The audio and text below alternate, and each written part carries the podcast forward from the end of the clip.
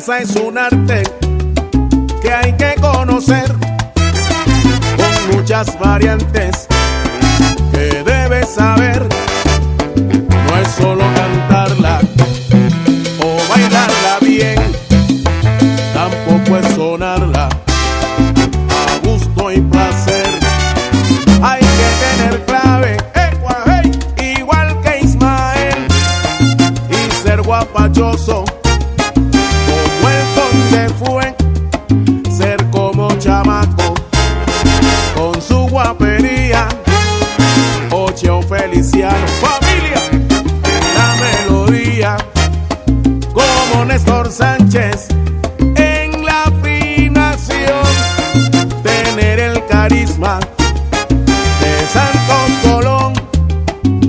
gracia en tarima que tuvo la voz Otito Rodríguez, ese gran cantor.